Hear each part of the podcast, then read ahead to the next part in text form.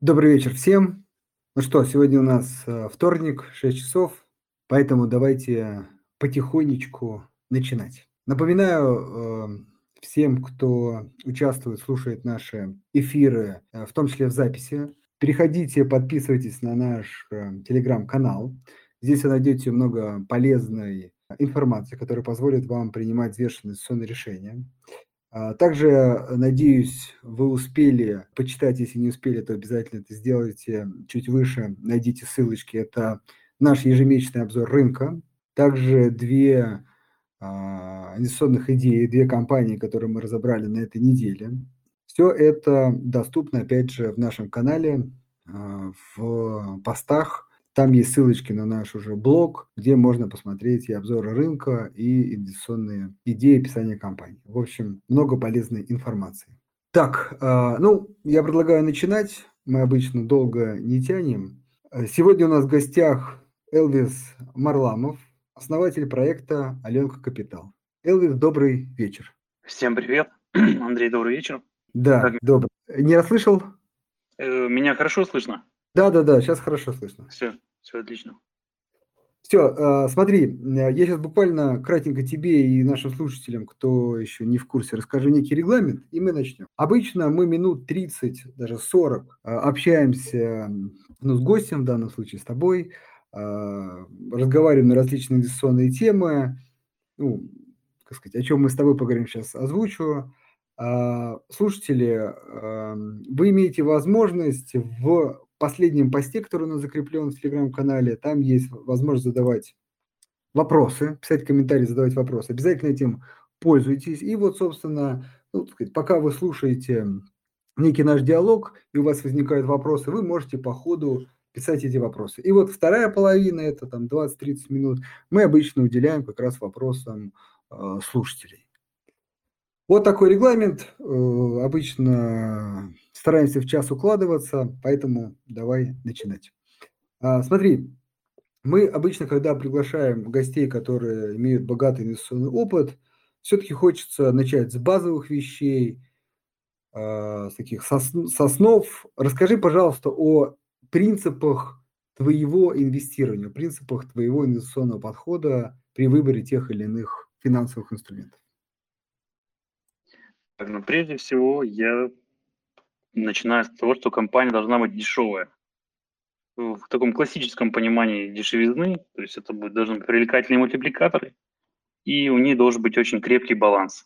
Ну, то есть это такая база. Вот мне называют какой-то эмитент, и я начинаю с того, что смотрю баланс, смотрю показатели.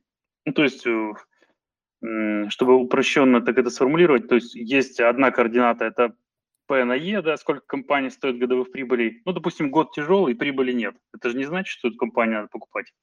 Э, тогда я смотрю, какой у нее баланс. Вот если она на бирже стоит 100 рублей, а у нее как бы основные активы довольно-таки привлекательные, есть кэш и мало долгов, и, допустим, кэша на, также на 100 или 150 рублей, хотя компания, как я сказал, уже стоит всего лишь 100, это уже интересно. Пусть даже нет прибыли. И вот э, с этого я начинаю. Ищу такие компании во всех секторах. Хорошо, то есть смотри, для тебя привлекательная компания по, по показателям – это э, невысокая закредитованность. Если можно, какие показатели смотришь? Ну, я смотрю классический мультипликатор EV и беда, да, он мне больше всего нравится. То есть там он как раз отражает наличие долга в оценке компании. Вот. И, и вот э, есть, знаешь, такой, ну, ты, наверное, ты его очень любишь, наверное, это мультипликатор P на да? То есть отношение капитализации к чистым активам. Вот мне нравится из, вот, э, из чистых активов извлекать некую такую ликвидную часть, то есть оборот, оборотные чистые активы, то есть чистый оборотный капитал. И вот капитализация компании должна была быть ниже этого параметра. То есть я его считаю следующим образом. Беру просто деньги, какие-то ликвидные активы, то есть вот э, в этой части баланса, и иногда там прячутся какие-то акции, например, вот как в случае с Русалом, там это могут быть акции Норильского никеля. Это все суммирую и отнимаю от них все обязательства, долгосрочные и краткосрочные. И вот то, что осталось, это довольно просто посчитать на самом деле. Со слуха, может быть, не так воспринимается. Ну, то есть вы выбираете все, что ликвидное, Э, живое, все, все там а, основные средства все, и там нематериальные активы, все это не учитывайте, запасы там дисконтируете, берете все живое, отнимаете от этого обязательства. Вот если то, что осталось, э, больше, чем эта компания стоит на бирже, а такие компании часто встречаются, то это уже интересно. Но это не, не повод ее купить, это повод как бы вот включить эту компанию в watch-лист и уже потом выбирать из этих компаний своих фаворитов. А, отлично. Вот смотри, а, у меня такой вопрос сразу. Ну, ты говоришь, много таких компаний, да? Давай все-таки уточню. Кажется, что на текущем рынке все говорят, все дорого, да, то есть не, не то, что там, а, как сказать, P на B или вот с учетом там, как, ну, не классические Б, может быть, ты говоришь, все неликвидно убирать. Ну, в общем, как бы соотношение стоимости к таким реальным активам. Не то, что по этому показателю, даже по просто прибыли говорят все дорого. Или, опять же, некое это привлечение вполне сейчас на текущем рынке, в текущий момент можно найти вот с этой точки зрения привлекательной компании. Да, ты знаешь, я фокусируюсь вот все же на российском рынке. Вот если взять э, как бы, топовые американские компании, которых все любят, они точно под этот параметр никогда не подойдут. Ну, это, мне кажется, аксиома. Если люди любят китайские компании, мне кажется, там вроде бы что-то есть, иногда встречаются такие истории, но э, может быть э, отчетность не совсем понятная или недостоверная. Вот. В России такие компании есть. Ну, тоже со своими нюансами. То есть тут простыми скринерами не обойтись. Тут вот точно так же, как мы говорили про Русал, э, доля в норильском никеле на рынке стоит его 13 миллиардов долларов примерно. А в отчете он записан там 3,2 миллиарда, если не ошибаюсь. Оценка для залога под кредит Сбербанку. Вот, поэтому нужно ну, нек- вот, некоторые допущения допустить. То есть если иностранный инвестор возьмет баланс Русала, он, он этого может не заметить то мы можем какие-то поправки вносить и такие истории находить. Я не знаю, ну, несколько таких компаний сразу приходят на ум в России. Ну, давай хотя бы там две, окей, если есть. Вот ты Русал назвал, и вторую? Ну да, ну самая известная компания, ну если мы говорим о крупных компаниях, это Сургутнефтегаз. Да, то есть такая базовая история, э, где-то 4 триллиона наличностью, эта сумма постоянно растет, вот, а капитализация в районе полутора триллионов, там иногда подскакивает, иногда падает. То есть если вы отнимете все обязательства от этих 4 триллионов, то вы получите, что эта куча денег э, стоит, то есть компания стоит дешевле, чем той э, кучи денег, которую она обладает. Но, как я сказал, это лишь повод просто эту компанию держать на прицеле. Э, катализаторов для переоценки Сургутнефтегаза нет. Бывают какие-то спекулятивные вбросы, Возможно, Богданов пойдет на пенсию, ему уже больше 70 лет, или 70 с чем-то, 70 лет ему недавно исполнилось. И там что-то произойдет, ну, я катализатора не вижу, поэтому не покупаю. Ну, вот еще можно к, к, к такой компании отнести материнскую компанию «Русал N+,» она стоит дешевле, чем его, ее доля в «Русале». Или АФК-система, да, она стоит дешевле суммы долей публичных компаний. Можно сказать, конечно, что акции МТС и Озона – это не деньги, как формально, там, если подходить к этой стратегии формально. Но если вы оцениваете эти активы как ликвидные, то сегодня АФК-система э, стоит дешевле, чем ее вот ликвидные публичные активы. А если вы еще допустите, что там есть еще не публичные активы, тогда дешевизна будет более явна. Все. Отлично. Я только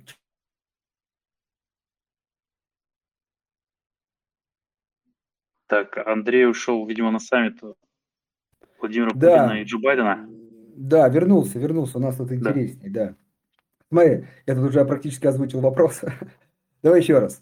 А, правильно я понимаю, что а, простым показателем P на B тут не отделаешься, потому что в твоем случае B – это такой некий расчетный показатель. То есть надо взять активы, а, которые, ну, скажем, ты принял как ликвидные, то есть Э, те, которые ты готов учитывать, минус долги, и вот тогда получить тот самый Б, который ты будешь сравнивать с П капитализацией, да? Верно, да. Это кажется, что это довольно сложно звучит, но на самом деле руку набиваешь и ну, то есть это такая модернизированная Б, да, как ты сказал, вот, более такая ликвидная, для надежности, исключительно для надежности это делается. Ну, я уточняю только для того, что просто, ну, иногда там, слушатели бывают упрощают, да, и как бы вроде как П на Б я услышал, классическое, да, все-таки здесь не классическое. Б это имеется в виду капитал, да? Да, ну вот смотрите, например, э, если возьмете Б того же Русала, может быть, что-то произойдет, и ваши алюминиевые заводы уже будут не нужны. Ну, каким-то образом. Допустим, такого не будет, но вы должны это учитывать. Вдруг цены на алюминий так сильно упадут, что эти заводы будут генерировать вместо прибыли убытки. Ну вот ликвидная какая-то некая часть, или вот там наличие внутри русала доли в норильском никеле, которая стоит кучу денег, и при этом вроде бы как, с учетом технологических перспектив развития электромобиля, это долгосрочно надежная, долгосрочно надежный актив, это, это можно учитывать. Я так думаю. Все, я понял. Отлично. Здесь понятно. А, следующий вопрос. Смотри, наверное, я думаю, раз сто, если не больше тебе задан, но все-таки. А, а что делать, если вот актив есть, актив вроде дешево оценен, но мы понимаем, что мы частный инвестор, мы как бы не принимаем решения в управлении компанией. А компания управляется, ну, по крайней мере, на наш взгляд, плохо, то есть нет генерации прибыли, например, она не растет и так далее. Вот ты как-то это дополнительно оцениваешь? Что с этим делать? Да, все верно. То есть мы можем найти такие компании и купить их. И в теории, ну, допустим, мы найдем 10 таких историй сейчас на бирже. И в теории, конечно, такой пакет может обогнать рынок, обогнать индекс, э, но лучше бы, конечно, чтобы это была более надежная история. Поэтому надо смотреть по дополнительным параметрам, как компании э, зарабатываемый капитал распределяют. Дружественно это происходит или нет. И вот здесь есть важный нюанс.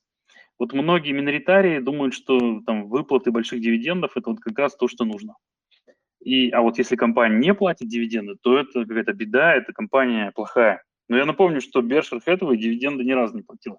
Тем не менее, они со своего капитала смогли выжимать довольно высокую рентабельность, там, по 30-40% в хорошие годы. Сейчас, конечно, такого нет из-за величины. И вот э, мне часто нравятся компании, которые обладают высокой рентабельностью капитала и при этом не складывают деньги там в подушку, а куда-то их девают. Например, э, но и не платят дивиденды и не ведут обратные выкупы. А, например, гасят долг свой, то есть так называемый процесс делевериджа, или э, растут в размере, то есть вкладывают какие-то перспективные проекты, растут физически, я имею в виду. То есть э, наращивают производство какого-то продукта, и эта компания становится больше, значит, она в будущем больше будет зарабатывать, приносить деньги еще больше. И вот ее капитал будет расти, и в теории, и как бы, практика это подтверждает, на длительном промежутке времени капитализация компании будет следовать за ее э, вот, чистым капиталом, если так можно сказать. Вверх. Хорошо, да, я понял. То есть ты как бы, э, если опять же правильно понял, то есть ты среди этих компаний теперь еще пытаешься выбрать как бы эффективные, да, а, те как бы а, отсечь те, которые стоят дешево, потому что неэффективные, а те, которые стоят дешево, но при этом эффективны. Да, ну вот если мы говорим про тот же Русал, он, ну, вот эта идея такая была противоречивая, потому что люди говорили, что эта доля в Норникеле, она и так всем видна, и какой у нее толк или что там за ним стоят какие-то нехорошие, там, недружественные акционеры, или компания платит дивиденды. Но на самом деле компания смогла радикально сократить свой долг, там, в, модернизирует заводы, достроила Тайшетский алюминиевый завод, вот-вот его ведут. Мне кажется, что и то есть это очень хорошо отразилось на ее капитализации. Ну, плюс, конечно, этому благоволила конъюнктура на рынке алюминия. И поэтому это позволило миноритариям хорошо заработать. Даже, по сути, их не допускали к управлению. И даже второй акционер там ничего не может поделать э, с, как бы, с политикой мажоритария. Тем не менее, капитализация как бы показала некий рост вслед за ростом капитала этой компании. Хорошо, э, смотри, хотел бы еще один такой акцент затронуть. Ты сказал, что в основном инвестируешь в Россию, или, может быть, вообще инвестируешь в Россию. А как, на твой взгляд, ну, если пока обобщить, такие долгосрочные инвестиционные, а, долгосрочный инвестиционный потенциал России, да? Почему только Россия, вот так? Наверное, потому что нет должной компетенции трудно изучать э, компании, тем более некий языковой барьер стоит, то есть технические термины. Ну вот э, я, э, допустим, в 2015-2016 очень сильно фокусировался на угольном секторе в России. И заодно, так как это было важно, то есть в этот момент был некий циклический спад в угле, И заодно посмотрел, кто же производит уголь в мире. И там все эти компании выписал список, там посмотрел их отчеты. Ну и, конечно же, не покупал, потому что мне казалось, что в России компании гораздо интереснее из-за там, массированной девальвации, которая произошла. То есть все экспортеры очень сильно выиграли тогда от этого. После девальвации 2014 года.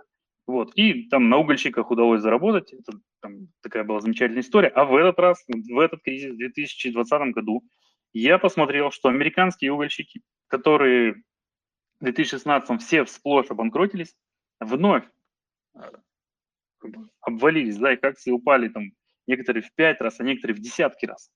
И то есть наметилась э, такая вторая фаза банкротства. А в Америке, вот в отличие от России, там специфический момент, что когда компания испытывает трудности, кредиторы могут э, конвертировать долги в акции, то есть там у них есть такая специальная статья о банкротстве, не как у нас. И то есть, чтобы компания продолжила свое существование, не, не банкротилась и не закрылась, там просто так сделано, что кредиторы конвертируют свои долги в акции, смещают э, старых акционеров, и теперь они управляют компанией. Вот. И поэтому все акции э, продают эти компании, попавшие в трудное положение. Но в этот раз я рискнул, потому что я думал, что коронавирусные проблемы идут. Но, но я, конечно же, рисковал еще не тем, что эти компании как бы сильно пострадают из-за спада на коронавирусе, а тем, что, не зная американское законодательство, я попаду в такую ситуацию, что мои, мои акции размоются в ходе конвертации дол- долго. И вот не зная этих специфик, этой специфики, тем не менее, я рискнул, и в этот раз компании не обанкротились. Ну, у меня было как, хоть какое-то понимание об этом секторе. Я изучал его в прошлом там, несколько лет. Я знал хотя бы, как эти компании из чего состоят. Что касается остальных тысяч компаний, ну, у меня просто даже нет физических сил и времени все это как-то пытаться изучить на том уровне, на котором я могу себе представить, как работают российские компании. То есть это очень сложно. И тем более найти интересные бизнесы, которые удовлетворяли бы моим критериям, кажется, в нынешних условиях очень сложно, когда там все выросло. Ну, то есть я он нашел что-то интересное только в одном угольном секторе, о котором что-то знал еще в прошлом. На большее мне просто не хватило сил. Поэтому, ну, как бы не то, что обречены, но это обречены, да, инвестировать в Россию, потому что мы хоть что-то об этом знаем. Ну, и, но я говорю только о своем подходе. То есть э, какие-то другие подходы, может быть, э, более подходят, подходят для западных рынков или для азиатских. Ну, понятно, то есть нужно прям глубокое погружение в бизнес, специфику, некую да, так, конъюнктуру, чтобы принимать инвестиционные решения, не только там, чтение отчетности и так далее. Хорошо, а, может быть, давай чуть-чуть э, уйдем в сторону, потом вернемся. Ты затронул э, угольщиков и вообще этот рынок, что ты его там хорошо изучил. Подскажи, пожалуйста, вообще вот э, это, мне кажется, многих интересует, не только даже кто инвестирует в эти компании. А, на твой взгляд, какие вообще перспективы угля? То есть, с одной стороны, некую повестку, да, озвучить. С одной стороны, кажется, что все так вот э, бодро решили от него отказываться. С другой стороны, как показывает, опять же, опыт Китая, э, не так легко от него отказаться. То есть, это очень важный энергоресурс. Но э, все-таки, вот с одной стороны, еще раз, есть долгосрочное желание отказаться, с другой стороны, есть краткосрочная необходимость в нем, даже сверхнеобходимость. Вот все-таки первое, долгосрочно как ты смотришь на этот сектор, ну и второе, краткосрочно.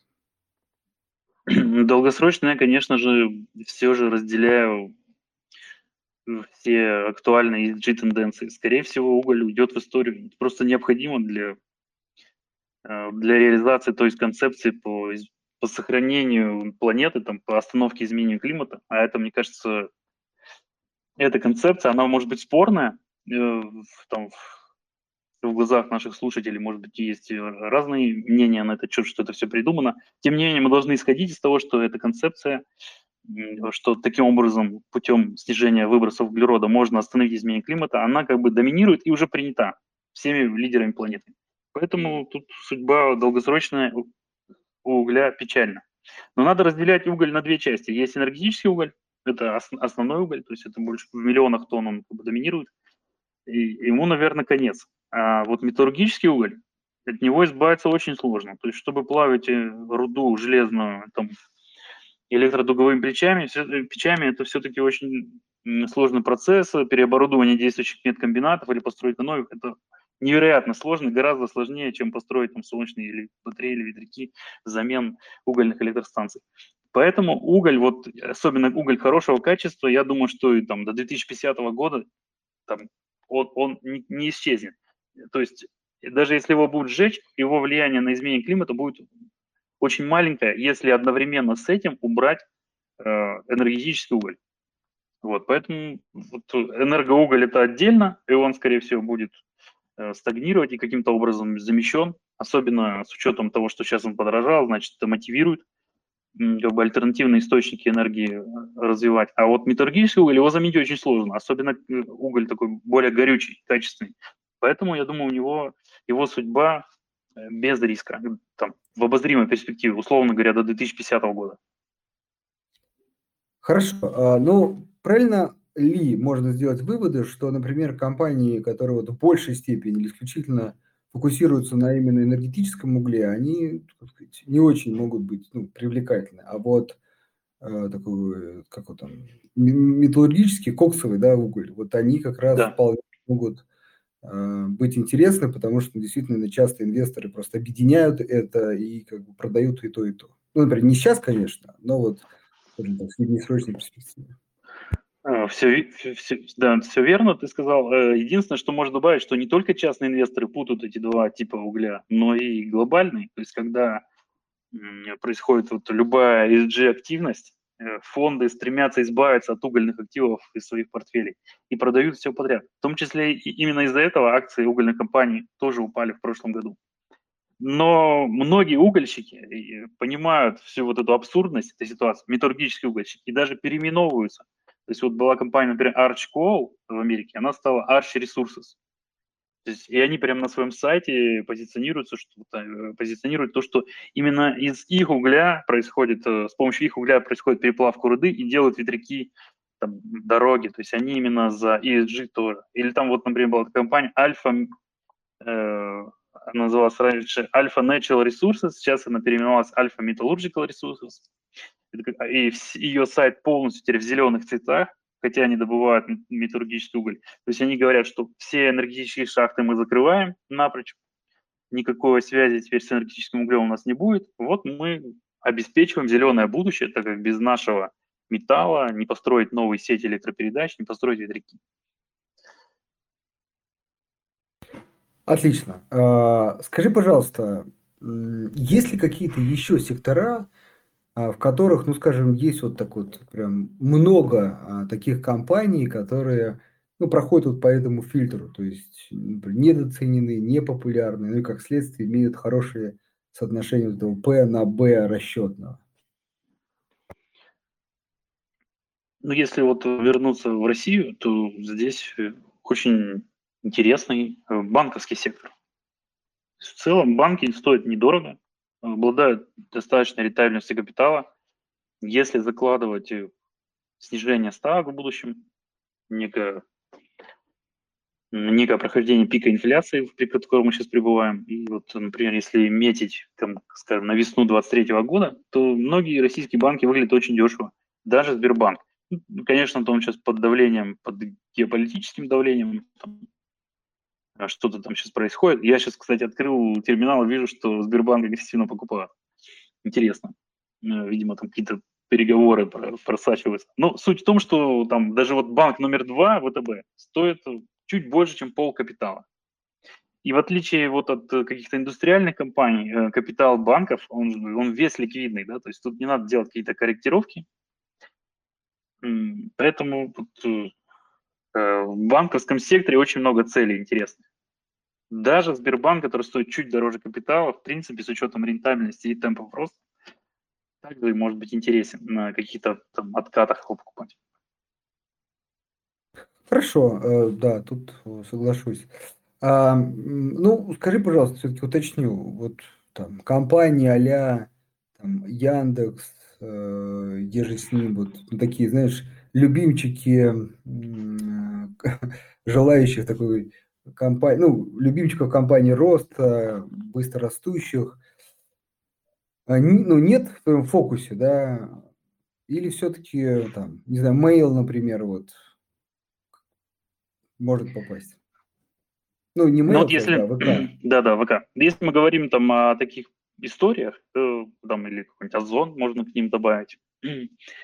Э, Ну, например, у Яндекса капитал около 300 миллиардов рублей, и он- его капитализация около 2 триллионов.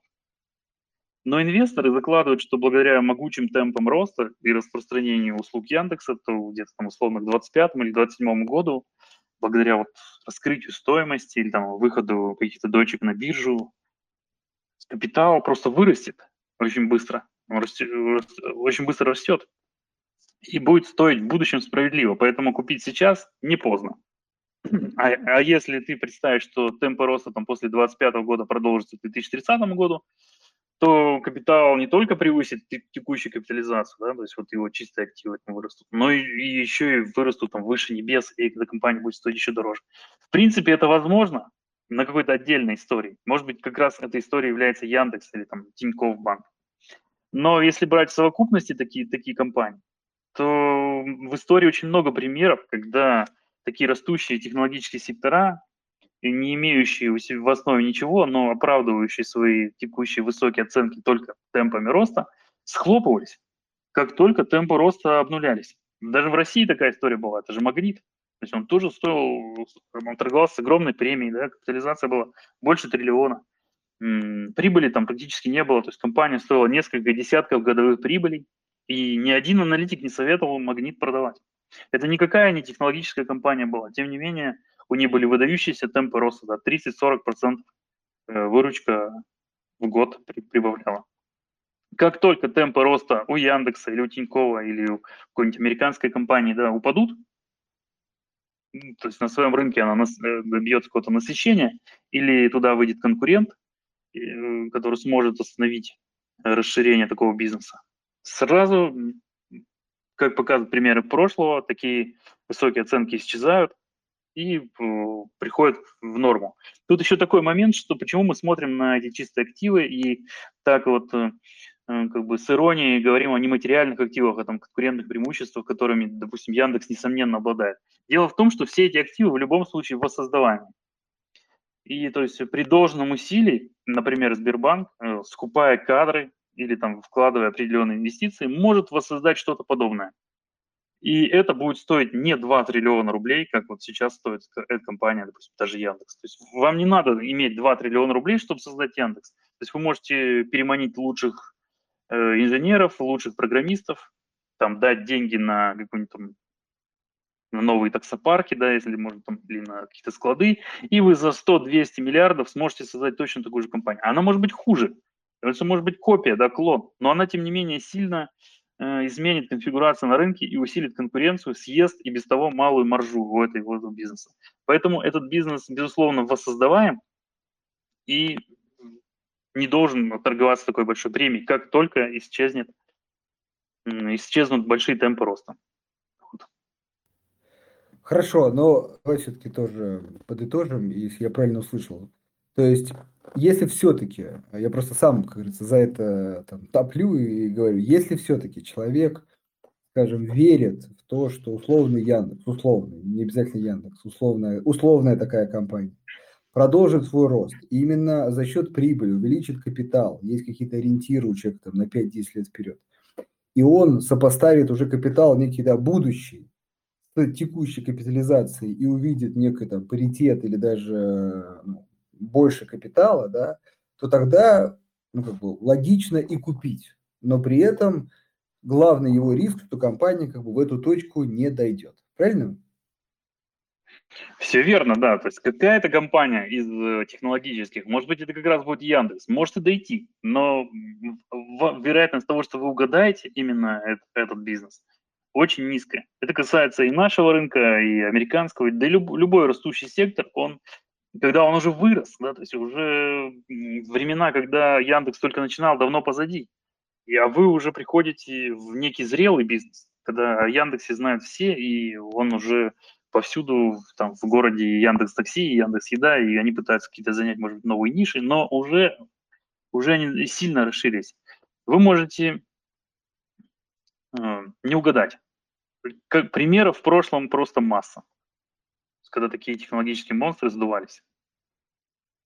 И да, как? только Да, добавлю еще от себя, что вот действительно нужно угадать, потому что ну, если взять там, в совокупности все эти компании и просто предположить даже, что они как бы все достигнут каких-то там десятилетних планов, то там экономика, ну там или российская, или мировая, или американская, смотря где вы рассматриваете, должна вырасти, не знаю, там также в 3-4 раза. Но при этом э, экономики так не растут, и это как бы реальность. Поэтому точно всем места не хватит. И, в общем, кажется, что тут действительно надо угадать, выбрать, да, да. и, и я, поставить на да. Я даже прикидывал, вот э, что примерно Тинькову при нынешних темпах роста понадобится 7 лет, чтобы его капитал э, дорос до нынешней рыночной капитализации. Но сейчас она чуть-чуть упала, это было, допустим, недели две назад.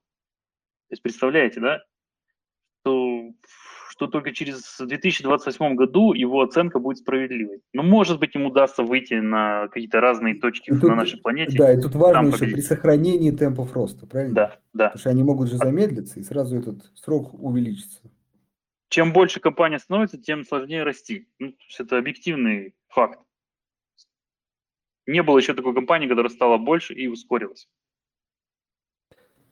Отлично. Я как бы, ну, как раз с этим согласен. И особенно здесь важно, ну, от себя добавлю, что очень часто, а, знаешь, как э, при, э, не знаю, условном рекламировании или рекомендации этих компаний говорится такая вроде простая вещь, но очень, на мой взгляд, обманчивая. Это то, что, ну, посмотрите, условно, 10 лет назад э, тоже говорили там про Тинькофф, Яндекс, что она дорогая, вот, прошло 10 лет, и вот мы можем посмотреть, как изменилась курсовая разница.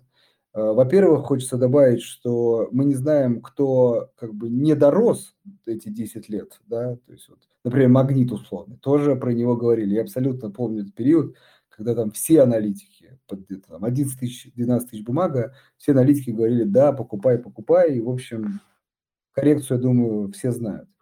Вот, это первое. То есть мы не называют это компании, которые не проделали эти 10 лет успешно. То есть только, только как сказать, лидеры называется. Это первое. И второе, что это вообще ни о чем не говорит о том, что следующие 10 лет будут такими же. Вот а слово совсем, даже более того, хочу добавить, вероятность меньше, потому что компания за 10 лет стала больше. Поэтому действительно, выбирая среди э, компаний роста, еще раз, ну, с моей точки зрения, возможно, но вы четко должны отдавать себе отчет, что как бы вы покупаете будущее компании, и к этой будущему компании еще должна прийти. Все верно. А еще я вот хотел бы добавить такой мысленный эксперимент, каждый может провести. Вот впереди э, светлое будущее, допустим, а, роботы да, будут как-то присутствовать в нашей жизни там, в десятилетии, там, 2030-2040 году. Вот попробуйте сегодня найти такого фаворита, который станет той самой э, робот Тесла, ну, такой компанией как бы единорогом, который вырастет там в сто раз или в десятки раз и станет вот некой, неким производителем роботом успешных такой корпораций. Это просто, мне кажется, невозможно сегодня сделать. Ну, я могу туда же докинуть, это э, производитель, например, солнечных панелей, да, вот именно прям панели. То есть их так много, и в свое время они в Америке появлялись. Или 3D принтинг, 3D принтинг тоже туда так много, что сложно выбрать. И в итоге, например, с панелями там победил Китай, ну, не публичная компания, они стали делать дешево, много, и, в общем, там, если брать там First Solar, то явно он, я думаю, не оправдал ожидания ну, пятилетней давности. Да, а Окей, когда мы говорим, ага. да, э, я дополню, прошу прощения, а когда мы говорим об отчетности инвестиционных компаниях, тут все-таки у нас некая твердая почва. Конечно, всегда потом как бы тех, кто угадал фаворитов, их потом хвалят, это действительно там, гениальные инвесторы, которые вычислили вот эти суперкомпании, которые выросли в десятки раз. Но если мы не такие крутые парни, да, то на, нам остается только найти что-то супер недооцененное, еще с катализаторами раскрытия этой стоимости. И, может быть, мы покажем результаты ну, не хуже. Но зато у нас мы покупаем что-то дешево. Да? В худшем случае мы хотя бы сильно там не потеряем. Да еще не было такого стоимостного инвестора, который купил бы компанию там за 30% ее ликвидного оборотного капитала, еще и на этом потерял. Что-то мне такие случаи не приходят даже в голову. Хорошо. А, э, смотри, хочется под конец, например, нашего диалога, сейчас перейдем к вопросам, затронуть такую философскую мысль, которая, например, меня все-таки мучает. Сейчас э, поясню. А, с одной стороны, э, кажется, да, все здорово, все логично, но, скажем так, сторонники немножко противоположного мнения говорят следующее. Ну, знаешь, есть такая фраза в бизнесе, если ты не развиваешься, ты как бы не просто стоишь на месте, ты наоборот там, даже отстаешь, как бы, теряешь свои позиции. Имеется в виду то, что действительно мир становится более технологичным, более развитым, и вот эти компании, опять же, условный Яндекс, сейчас не Яндекс, ну, Яндекс и, и еже с ним, да, и опять же в мире такая же ситуация. Эти компании, которые сейчас инвестируют, вкладывают, там, может быть, даже убыточные, может быть, даже там, ну, дорого стоят, но очень важно, что они как бы могут быть, знаешь, как через 10 лет и не быть вот той компанией, которая сейчас такая стоимостная, дивиденды платит, но особо в развитие там не вкладывает. И, в общем, э, знаешь, как бы вот эта надежность, она э, может сопряжена быть даже с риском. То есть ты как бы вставишь на то, что не развивается. Вот как ты на это все-таки смотришь? Такая угроза существует, стоит признать, да, что например,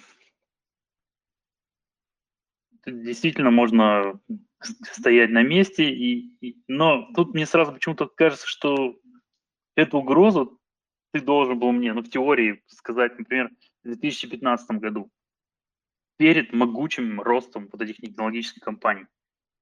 И я бы точно так же тебе ответил, что лучше оставаться на каком-то твердом базисе, ну, мы бы упустили вот этот могучий рост технологических акций там в России. Яндекс, кстати, вырос не так сильно, как а, если говорить о долларовом эквиваленте, как, например, какой-нибудь Facebook или Microsoft или Apple за этот период. Но вот в пользу того, что ну, лучше как бы стоять на базисе твердом, говорит о том, что тот факт, что эти компании не просто выросли в размере, в цене и стали популярны, но они торгуются даже по относительно к самим себе по очень высоким мультипликаторам. И при этом внутри у них нет э, какого-то осязаемого капитала, только некие нематериальные активы. А эти нематериальные активы, там их доли рынка и там технологические преимущества, как показывает история, это очень временная штука. То есть многие компании из этих секторов уже погибли или там, были поглощены. Нет э, Nokia фактически популярного. То есть все телефоны, которыми мы пользовались 10 лет назад, они все зашли со сцены фактически. Вот. Э, Yahoo, да, погиб. Те компании, которые доминировали в NASDAQ в 99 году, они полностью исчезли. Да? Конечно, выжили Microsoft и Amazon, но это просто в каком-то смысле случайность. Вот. Японские компании в 90-х да, были на коне. Это были технологические лидеры, и у каждого из нас была японская электроника. А вот сейчас они где-то в стороне. Хотя могли бы, наверное, там, использовать тогдашние свои преимущества для экспансии в интернет и в другие растущие сектора, но они не смогли. Вот, тут в США, в США это не уникальная экономика, тоже был технологический пузырь в 70-х. И компании также торговались по завышенным мультипликаторам, и все верили, что за ними светлое будущее. Там Kodak, Polaroid, э, Hewlett Packard, Compaq, IBM да, в 70-х. Все это рухнуло вот, до каких-то приемлемых ценах. Дело не в том, что многие компании не выжили, некоторые остались. Дело тут в том, что их оценки стали более приемлемыми. Из э, неких пузырей они при, при, пришли к каким-то более приемлемым уровням. И вот, а если бы мы инвестировали в фазе пузыря, как в Японии, тогда мы, наверное, мы вышли в плюс только по номиналу, только сегодня. Я лично не хочу в таком участвовать. Мне страшно. Я лучше буду рискну тем, что я вот устарел, но в то же время не пойду против здравого смысла и не куплю что-то по сверхвысоким мультипликаторам. Хорошо, то есть ну, вот эту важную мысль э, резюмируем. То есть ты вполне ставишь на то, что вот текущие лидеры IT-сектора могут быть ну, там, смещены какими-то другими компаниями, которых мы пока не знаем. Наверное, нынешняя ситуация не должна быть чем-то уникальным. Каждый из нас может посмотреть топ-10 компаний 2010 года, топ-10 компаний 2000 года, топ-10 компаний 90 года, 80 70 и представить, что с большой долей вероятности топ-10 компаний 2030 или 31 года будут выглядеть несколько иначе, чем сегодня. Я думаю, это очень вероятно. Окей, это вот очень важная мысль, ну, прямо скажу. У меня нет ни ответа, на который я прям вот размышляю. Э, ну, окей, ладно. В общем, тут каждый, наверное, уже сам решит. Переходим к вопросу. Так, э, некоторые вопросы какие-то, может быть, не по теме, коллеги, буду пропускать. Вопросов много, давайте начнем. Первый. Посоветуйте пару инвестиционных книг, которые могут лучше, помогут лучше разбираться в отчетностях, в бизнесе или те, которые считаете, что нужно почитать начинающим инвесторам без финансово-экономического образования, чтобы они лучше разобрались в рынке и акциях. Вот такой вопрос от Юли.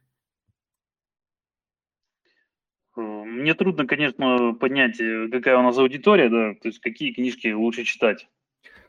Начинающие инвесторы. Вот а начинающие инвесторы. Да, вот именно вот прям человек, который все-таки средний срок, долгосрок старается, старается инвестировать, но э, только начинает, я имею в виду скорее Юлю, коли она про книги задает вопрос. Вот для начинающего инвестора, давай. Вот у меня будет довольно такой неординарный ответ. Вот э, есть э, книга эссе об инвестициях Баффета. Я когда-то ее читал там, в 2007 году или в 2008 году.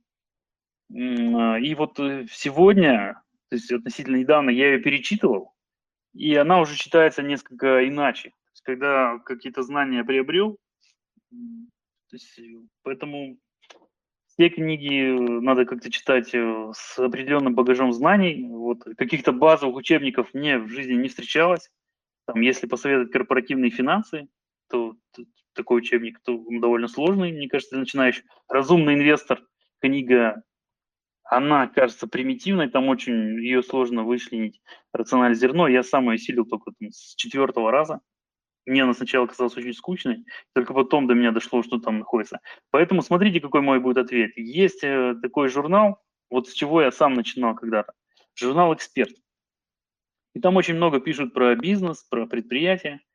Э, я, когда учился в университете, ходил в библиотеку и, и даже читал старые выпуски. Мне не нужны были актуальные выпуски, мне нужно было просто, как ребята мыслят. То есть там как раз они затрагивали формирование фондового рынка, как раз была такая стадия, когда компании в России скупались, э, распределялись по холдингам. Сначала они были просто приватизированы.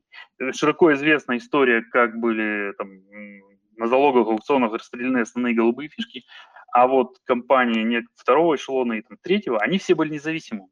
И вот капитал в России только формировался там в конце 90-х, нулевых, и скупал все эти предприятия. И здесь некий вот такой взгляд на рынок, который тогда эксперт э, продвигал, да, взгляд на экономику, он как идеально зашел в мое сознание, и вот я воспитан, можно сказать, на этих журналах.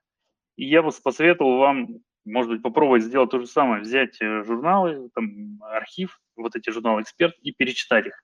И, может быть, будет, будет интересно. Ну, то есть, наверное, я никогда такой совет в жизни не давал, но вот сейчас мне это пришло в голову, потому что все книги классические, их потом перечитываешь через несколько лет, когда уже а, а, оброс какими-то знаниями, и воспринимаешь уже совсем иначе, потому что ты вот тут-то ты понимаешь, что Баффет хотел сказать, а раньше это казалось, ну, несколько выглядит несколько иначе. Вот такой ответ, если позвольте. Да, хорошо, я, кстати, абсолютно с этим согласен по поводу там, перечитывания книжек потом действительно где-то там второй поддон, третий поддон, или просто значение, да, воспринимается совсем по-другому. Хорошо. Следующий вопрос. Э, что ты думаешь по поводу Росолова? Если есть мысли на этот счет. Тут э, вот э, как можно ответить на этот вопрос? Вот вы возьмите прогнозную стоимость, прогнозную добычу компании, если не ошибаюсь, они что-то хотят добывать 6 тысяч тонн, умножьте на ну, максимальную цену олова, которая была, и посчитайте, сколько выйдет выручки, и подумайте потом, ну и вы, конечно, можете уже вычислить себестоимость, исходя из текущих результатов, и подумайте потом, как бы, оправдана текущая оценка или нет. Я думаю, тут все станет сразу ясно. То есть несколько действий на калькуляторе, и ответ будет очевиден. Хорошо, такой, да, как это, ответ через упражнение. А, следующий вопрос, ну такой классический, давай постараемся, может быть, хотя бы одну компанию Вот Алексей спрашивает, на что смотрите сейчас, что вот можно, давайте так аккуратненько сформулируем, на что можно сейчас обратить внимание? Может быть, какую-то одну-две компании? Так, э, ну, давайте так. Если в контексте э, сегодняшнего мероприятия, то вот я смотрю на N+, ну, что у меня есть акции. Это, конечно же, не рекомендация. То есть когда-то у меня были бумаги Русала, и вот относительно недавно я их поменял на N+. Дело в том, что N+, владеет Русалом, и был такой момент, что соотношение ушло этих акций было где-то э, ниже, чем 11 к 1. Ну, то есть за одну акцию N+, можно было купить то есть за 11 акций Русала можно было купить одну акцию N+. Дело в том, что э, на одну акцию N+, приходится 13,5 акций Русала. Плюс у них есть гидростанции. Это уникальные активы, сибирские гидростанции. Вот. И когда-то, когда Гленкор получал свою долю в N+, они меняли Русал в соотношении там, 21 к 1. И вот, судя по корпоративным событиям, которые я наблюдаю, близится что-то, что-то в Русале N плюс близится. То есть в рамках разделения Русала на две части, возможно, какая-то была договоренность с Суалом, переход на единую акцию. И то есть это такая явная недооценка, которая сейчас есть, то есть что N плюс стоит дешевле, чем его доля в Русале, плюс еще у вас есть гидроэнергия, конечно, там есть какой-то долг, тем не менее. И если будет некое раскрытие стоимости через корпоративное событие, вот, и как бы все к этому идет, судя по новостному фону, вот э, на этой идее я сфокусировался. То есть по мультипликаторам стоит недорого, плюс, как я говорил, это недооценка стоимости ликвидных активов, и есть катализатор. Плюс э, распределение капитала, хоть они не платят дивиденды, по мне так там очень разумное. Они там докупают Русгидро, э, строят алюминиевые заводы, там гасят долг. То есть мне это все как э, инвестору с моим психодивом, это очень нравится. Вот. Потом мне еще нравится, то есть как бы продолжать, банк ВТБ. Э, два года они платили довольно небольшие дивиденды, несмотря на как бы, клятвенное обещание заплатить половину чистой прибыли по МСВО, сейчас никто им не верит. Наверное, только несколько отчаянных инвесторов-энтузиастов верят в то, что банк распределит половину прибыли, которая в этом году будет рекордная составит 320 миллиардов рублей. Вот. Исходя из дивидендной формулы, доходность будет порядка 14%. Ну, для банка это очень много. Плюс в следующем году она будет еще выше, если они будут платить. Такая вот идея вот у меня есть. Это из, если говорить из ликвидных акций. Спекулятивно, наверное, у меня тоже есть эти акции, это «Газпром», да, под э, результаты года, которые будут в марте 2022 года. Или на дне инвестора там что-то озвучит, который будет в феврале 2022 года. Но эта история больше зависит, наверное, больше, больше под давлением геополитических каких-то событий, которые прямо сейчас развиваются, трудно их комментировать. Пока вот все. Хорошо. Да, да, ну, отлично, я думаю, что более чем. А, следующий вопрос. А, считаешь ли ты аномалии форвардные дивиденды в голубых фишках по 13% годовых? Э, нет, это справедливая оценка. Относительно недавно, вот у нас такой был спор с парнями, что многие очень любили «Газпром», что здесь так, он стоит всего лишь 400 там, или около 400 рублей, или 370, и там дивиденды вырисовываются в 50 рублей, как же так, это же отличные дивиденды, почему «Газпром», допустим, не стоит 500 э, рублей или даже больше? Потому что ранее он торговался с дивидендом доходностью 7%. Но дело в том, что э, мы наблюдали все вместе, как выросли безрисковые ОФЗ, да, доходности по ним. Такого очень давно не было, и, то есть тела облигаций упали, а доходности по ним очень выросли. То есть для многих инвесторов гораздо интереснее купить что-то надежное, с гарантированным доходом, чем акции. То даже по голубые фишки все равно несут какие-то риски. Э, например, в 2020 году такой риск реализовался дивиденды, несмотря на то, что их заплатили, но в какой-то момент э, их э, передвинули на осень. Сейчас об этом уже все забыли, но такой риск был, что дивиденды могут или не заплатить, или там пролонгировать, или отложить на следующий год. Был такое, вот, такое помешательство. Вот. А, а по облигациям такого быть не может. По, по облигациям федерального займа имею И вот рост ставок, из, а он произошел из-за роста инфляции, Центральный банк вынужден был повышать ставки, и еще их повысит, скорее всего, в пятницу. Э, вызвал такую потерю некой привлекательности голубыми фишками и переход, наверное, части инвесторов в ОФЗ. Однако, если мы посмотрим на эту картину прямо сегодня, то если геополитические риски упадут, там, произойдет, наверное, некое возвращение капитала э, в Россию, плюс подорожает сразу в ОФЗ, и это может как раз совпасть. Это не связанное событие, но это может совпасть замедлением инфляции и началом как бы нового цикла снижения ставок, который, если мы будем заглядывать, скажем, там, как я уже говорил, на начало 2023 года, скорее всего, ставки и инфляция будут ниже, чем сегодня. И тогда доходности в 13-15% голубых фишек просто быть не может. И тела этих акций, соответственно, подрастут. И вот если инвестор сегодня готов рискнуть, пережить все геополитические трудности, Украину, пережить всплеск инфляции, который еще не закончился, пережить еще одно повышение ставок, а может быть и даже два, и готов все это вытерпеть, вот эту волатильность, и подождать того, что будет весной 23 года, я думаю, он получит достойный результат. То есть какие-то дивиденды летом и еще и переоценку тела к весне следующего года. Это довольно рисковая стратегия, но как бы в ее базисе лежит некое снижение гравитации ставок, которое произойдет неизбежно. Хорошо, можешь чуть-чуть продолжить эту тему? Все-таки ты сказал про «Газпром» в краткосрочной перспективе, может быть, в среднесрочной перспективе, просто очень много вопросов про там, «Газпром».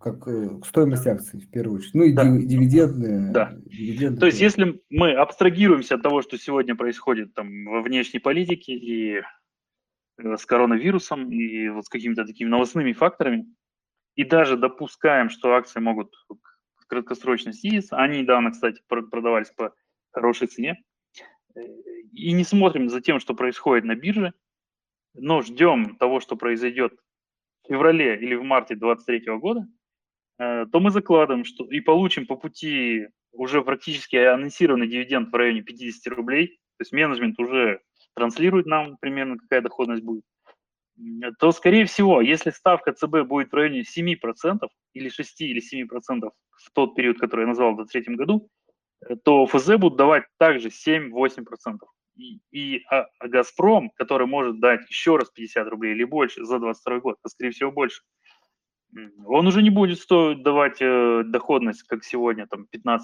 Он будет давать доходность 10%, скорее всего.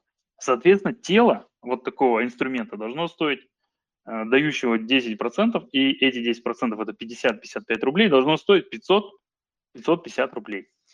В неком идеальном вот таком сценарии, если не говорить о внешних шоках вы получите, соответственно, рост 340 рублей до 500, плюс летний дивиденд 45-50 э, рублей. Мне кажется, это само по себе интересное явление, да, и оно э, должно отразиться не только в «Газпроме», но и во всех крупных, ну, во многих крупных фишах, в том же ВТБ или в «Лукойле». Хорошо, вполне понятно. А, следующий вопрос. А, если мы понимаем, что идея должна сработать через полгода, например, выйдет отчет с рекордными, с рекордными показателями, что сулят большие дивиденды, но рынок пока этого не видит. За какое время следует входить в акцию до предполагаемой реализации подобной идеи? За полгода? Ну, я, наверное, чуть даже расширю вопрос. Ты вот если действительно видишь какое-то корпоративное событие или какой-то триггер, ты входишь ну, как бы вот здесь сейчас или все-таки как бы, знаешь, там, пока не спешишь, а входишь например, за год, за полгода. То есть есть какой-то вот такой срок, когда стоит входить до какого-то события?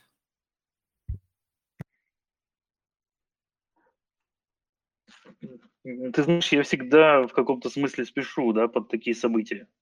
Вот э, трудно определить какой-то идеальный момент входа, ну, то я лучше зайду заранее, мне кажется.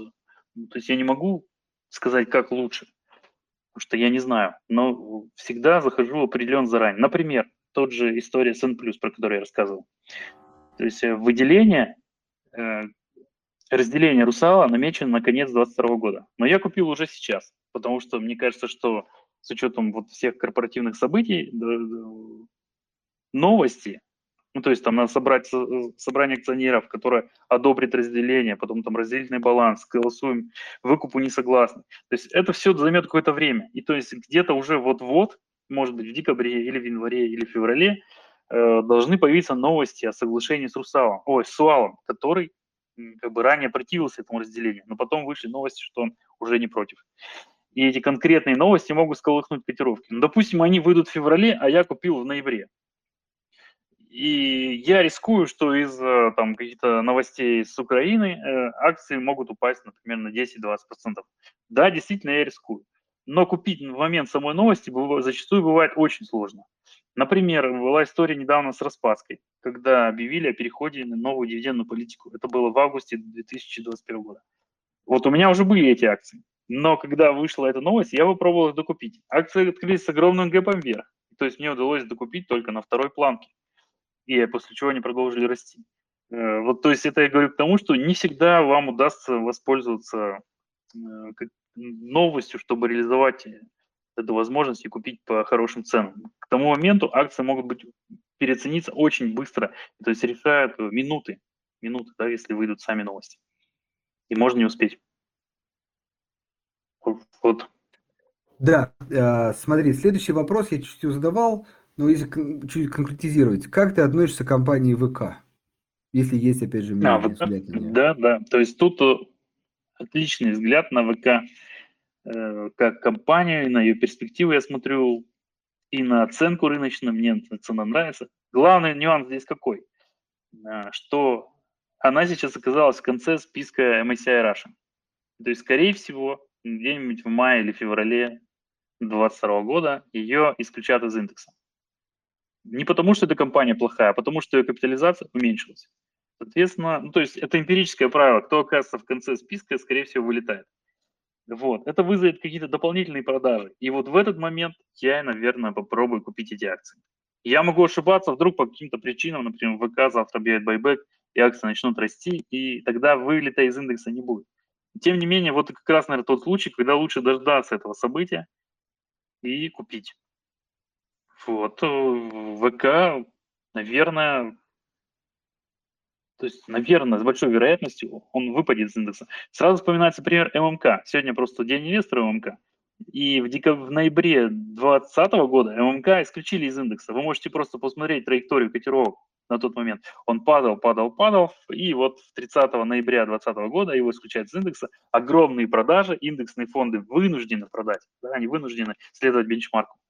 И в этот момент я покупаю ММК и жду СПО. То есть так как, э, так как в декабре 2020 года Рачников говорил, что они хотят вернуться в индекс, ждем, ждем СПО, СПО проводит, то есть фрифлоут вырос, теперь ММК уже подходит под э, возвращение в MSCI Russia. А я в этот момент продаю. Точно так же, возможно, этот трюк сработает с ВК. То есть можно будет купить и там через какие-то корпоративные процедуры, может быть, там СПО или изменение, там, конвертацию акций, э, произойдет рост фрифлота или там восстановление показателей, и ВК снова вернется в индекс. И вот этот, эту идею можно будет отыграть. По мультипликаторам ВК, конечно, гораздо лучше, чем Яндекс и все остальное. Плюс внутри в нем содержатся такие скрытые активы, как 15% в AliExpress Russia и половина в компании, которая владеет Delivery Club, там, Сеть-мобилом, частью экосистемы Сбера, так называемой. А там целая половина в нем.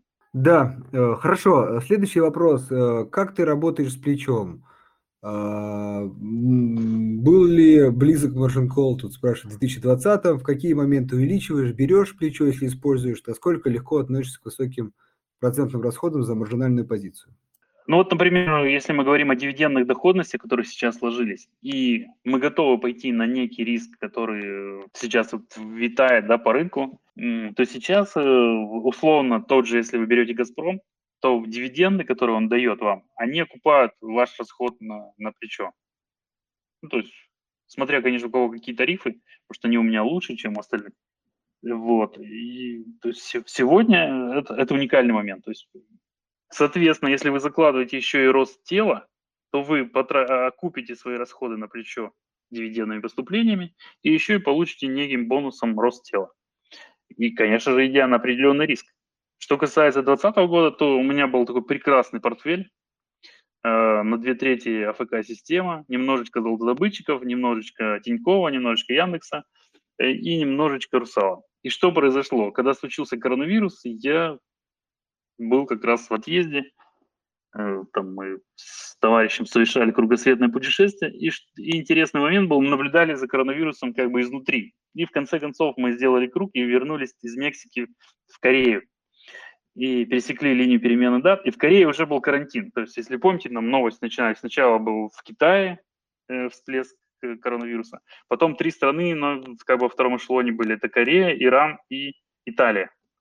И вот Корею закрывают на карантин, мы внутри, все как бы нам кажется, что это не очень опасно, смотрим статистику, что коронавирус угрожает только старшему поколению. Никто из мы тогда даже не могли подумать, чем это все закончится, какими локдаунами. И я покупаю Аэрофлот на плечо. Потому что он упал как бы сильнее всех, я думаю, вряд ли остановят перелеты или что-то такое произойдет. И через э, две недели Аэрофлот теряет э, не менее там трети стоимости и мне пришлось его продать в убыток. Вот это была интересная ситуация. Ну, то есть внутренне я чувствовал, что я прав, и ситуация так сложилась, что это стало угрожать моему счету. Ну, не, не сильно критически, но я очень испугался. Ну, то есть очень расстроился, это было больно, но пришлось его продать. Вот. Ну, задним числом понятно, что это правильно сделал, что его продал, не стал там терпеть. Но вообще ситуация говорит о том, что как говорил Кейнс, да, рынок может оставаться нерациональным дольше, чем вы платежеспособными. Поэтому это надо помнить, когда совершаете рисковые сделки. Еще можно добавить к этому, что, что когда инвестор покупает акции каких-нибудь плохих компаний, но без плеча, он думает, что он в безопасности. Некоторые компании не содержат капитала, да, и, и то есть если случится какой-то настоящий серьезный кризис, они могут просто обанкротиться. Это гораздо страшнее, мне кажется.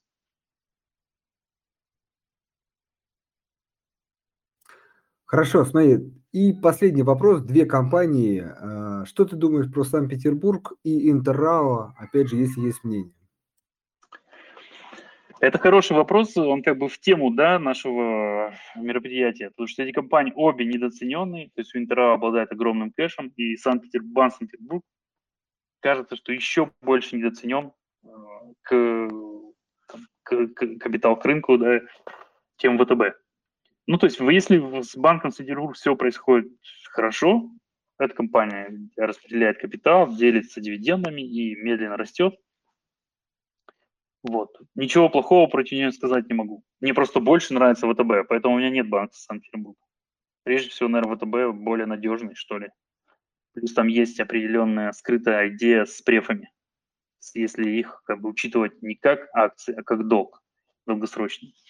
Вот. А про Интерао тоже дешево, но нет катализатора. Я э, когда-то присматривался к, этим компаниям, к этой компании, но однажды послушал их вебинар, да, и потом почитал внимательно стратегию 2030 года. Там нет ни намека на какое-то какое раскрытие стоимости. А, то есть никого они не поглощают, я имею в виду других генерирующих компаний, ничего у них не получается. Деньги они вложили только в инжиниринг, это значит большие стройки грядут. То есть на этом, э, на этом можно будет заработать только как раз ближе к 2030 году. То есть это пока сильно долгосрочное вложение. Несмотря на наличие огромного казначейского пакета и э, кэша, то есть тут нет какого-то катализатора. Чтобы я сам себе не противоречил, я вот такую историю скажу, что я покупал Интерао, когда э, в нее вошел Илья Щербович. Точно так же был, была, был казначейский пакет, были деньги, и еще было 40% Иркутскэнерго, которые они продавали. Но идея была здесь как раз в том, что Интерао, может, можно так сказать, разгонят, да, переоценят э, как рынок для э, перегрузки ее индексным пассивным инвесторам. И все так и произошло. То есть была переоценка, потом рост фрифлота, то есть пакет Ильи Щербовича был оценен как фрифлот, компания стала удовлетворять критериям попадания в MSCI Russia, ее купили, она от этого еще больше выросла, и в этот момент я продал. Вот. То, то есть был некий катализатор переоценки дешевизны. После этого акции пытались еще расти там, с 3,8 до 5,5, но я уже в этом не участвовал. И сейчас я просто слежу. Вот если вдруг там появится какое-то событие, например, Интерау кого-то купит или пересмотрит дивидендную политику, тогда, может быть, я куплю. Просто наблюдаю. Это вот как раз одна из тех, допустим, 20-30 интересных бумаг, за которыми надо следить. Но покупаем мы из этих, из этого списка недооцененных компаний только те, которые имеют катализатор переоценки, а их уже гораздо меньше, там 5-7. Вроде бы и все. Отлично. Ну, я думаю, мы сегодня, как сказать, если не поставили рекорд по количеству сказать, обсуждаемых компаний, то точно были в лидерах. Я думаю, на этом мы можем закончить. Элвис, тебе огромное спасибо за то, что пришел. Успехов в твоих так сказать, инвестициях. И спасибо, что поделился своим взглядом и подходом к инвестированию. Да, Андрей, большое спасибо. Спасибо, что позвали. Всем счастливо. Да, всем счастливо. Хорошего вечера. До свидания.